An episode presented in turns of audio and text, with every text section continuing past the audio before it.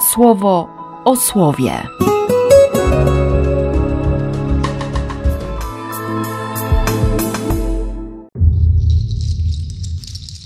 Dziewiętnasty listopada, piątek. Z pierwszej księgi machabejskiej. Juda i jego bracia powiedzieli: Oto starci zostali nasi wrogowie. Chodźmy oczyścić świątynię i na nowo ją poświęćmy. Zebrało się zatem całe wojsko i poszli na górę Syjon. Zobaczyli tam sanktuarium spustoszone, ołtarz zbezczeszczony, bramy spalone, na dziedzińcach krzaki rosnące jak w gęstwinie leśnej albo jak na jakiejś górze, pomieszczenia kapłanów w ruinie. Na to rozdarli swoje szaty, podnieśli wielki lament, posypali się popiołem, upadli twarzą na ziemię, dali sygnał na trąbach i zaczęli wołać do nieba. Juda dał wtedy rozkaz żołnierzom, aby zaatakować załogę twierdzy, aby miejsce święte do końca uczyścić. Wybrał kapłanów bez skazy, miłujących prawo. Oczyścili oni miejsce święte i wyrzucili kamienie ohydy na miejsce nieczyste. Odbyli naradę, co zrobić ze zbezczeszczonym ołtarzem całopalenia. Przyszła im wtedy dobra myśl, aby go rozebrać, żeby nie był im potem powodem obelg, bo skazili go poganie. Ten ołtarz zatem rozebrali, a kamienie złożyli w godnym miejscu na wzgórzu świątynnym, aż pojawi się jakiś prorok i zarządzi, co z nimi zrobić. Potem zebrali kamienie nieciosane zgodnie z prawem i zbudowali nowy ołtarz na wzór poprzedniego. Naprawili też sanktuarium i całe wnętrze świątyni, poświęcili dziedzińce, zrobili nowy sprzęt liturgiczny i wnieśli do przybytku świecznik, ołtarz kadzenia i stół. Zaczęli składać ofiary kadzielne na ołtarzu i zapalili świece na świeczniku, aby świeciły w przybytku. Na stole położyli chleby i zawiesili zasłony. Tak dokończyli wszystkie czynności, których się podjęli. 25 dnia dziewiątego miesiąca, to jest miesiąca Kislew, roku 148, wstali obrzasku i na nowym, zbudowanym przez siebie ołtarzu całopaleń złożyli ofiarę zgodnie z prawem. O tej samej porze i w tym samym dniu, w którym poganie sprofanowali go, został on poświęcony przy śpiewach i przy grze na cytrach, na harfach i na cymbałach. Cały lud padł na twarz, bili pokłony i wysławiali niebo, które ich poprowadziło szczęśliwą drogą. Przez osiem dni czcili poświęcenie ołtarza, składając z radością całopalenia, ofiary związane z ocaleniem i ofiary uwielbienia. Front przybytku ozdobili złotymi wieńcami i małymi tarczami. Odbudowali bramy i pomieszczenia kapłanów i opatrzyli je drzwiami. Nastała ogromna radość wśród ludu, bo usunięta została owa zniewaga ze strony pogan. Juda, jego bracia i cała społeczność Izraela postanowili, że każdego roku z weselem i radością obchodzić się będzie przez osiem dni o tej samej porze, to jest od 25 dnia miesiąca Kislew, dni poświęcenia ołtarza. W tym też czasie otoczyli górę Syjon wysokimi murami i warownymi wieżami, aby poganie, zjawiwszy się tu, nie deptali po niej, jak to wcześniej robili. Przydzielił tam oddział zbrojny, aby strzegł góry. Tak samo ufortyfikował Bet Sur, aby ją strzegli i aby lud miał miejsce obronne przed Idumeą. Z Ewangelii według świętego Łukasza. Po wejściu na teren świątyni zaczął wyrzucać sprzedawców, mówiąc im: Napisane jest: Mój dom będzie domem modlitwy, a wy uczyniliście z niego jaskinie grabieżców. Potem uczył codziennie na terenie świątyni.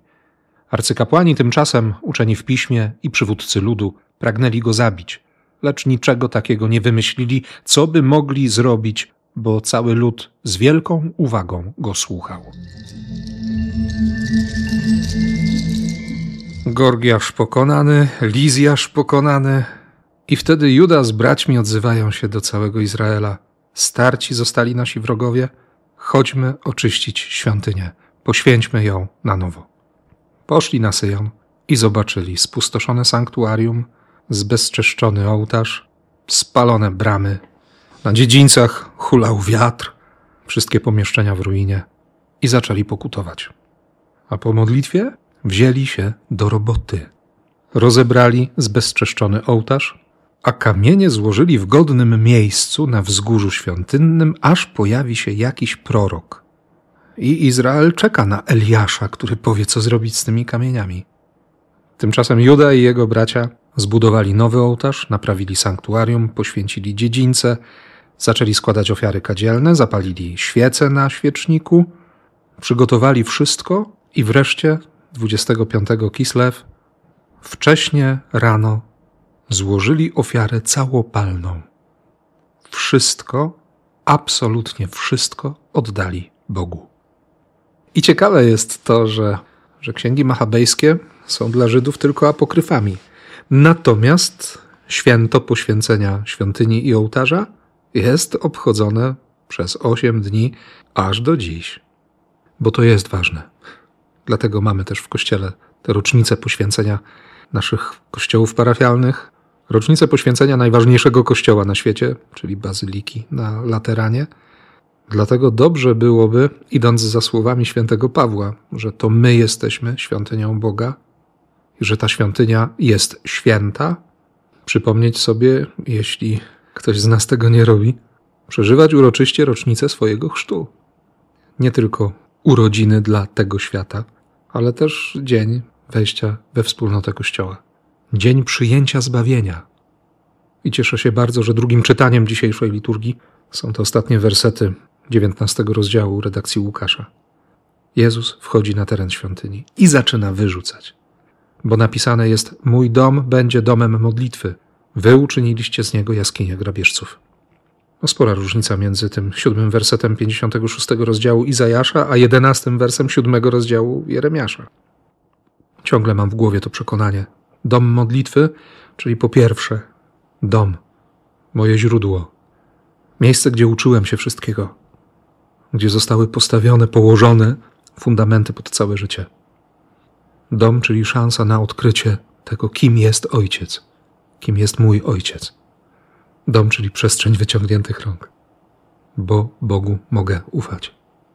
A jednocześnie wiem, że często jestem jaskinią grabieżców gdzie jedni drugim wyrywają rozmaite skarby, przy okazji rozdzierając to, co jest całością. Jaskinia, w której dba się o tyle o dobre relacje, o ile coś się z tego ma. I zdecydowanie nie chodzi o wyciągnięte ręce ku górze, ku niebu, by przyjąć, by doświadczyć obdarowania, ale zdecydowanie dłonie zaciśnięte na czymkolwiek chowa się głęboko do kieszeni bo w domu się nie handluje z Ojcem.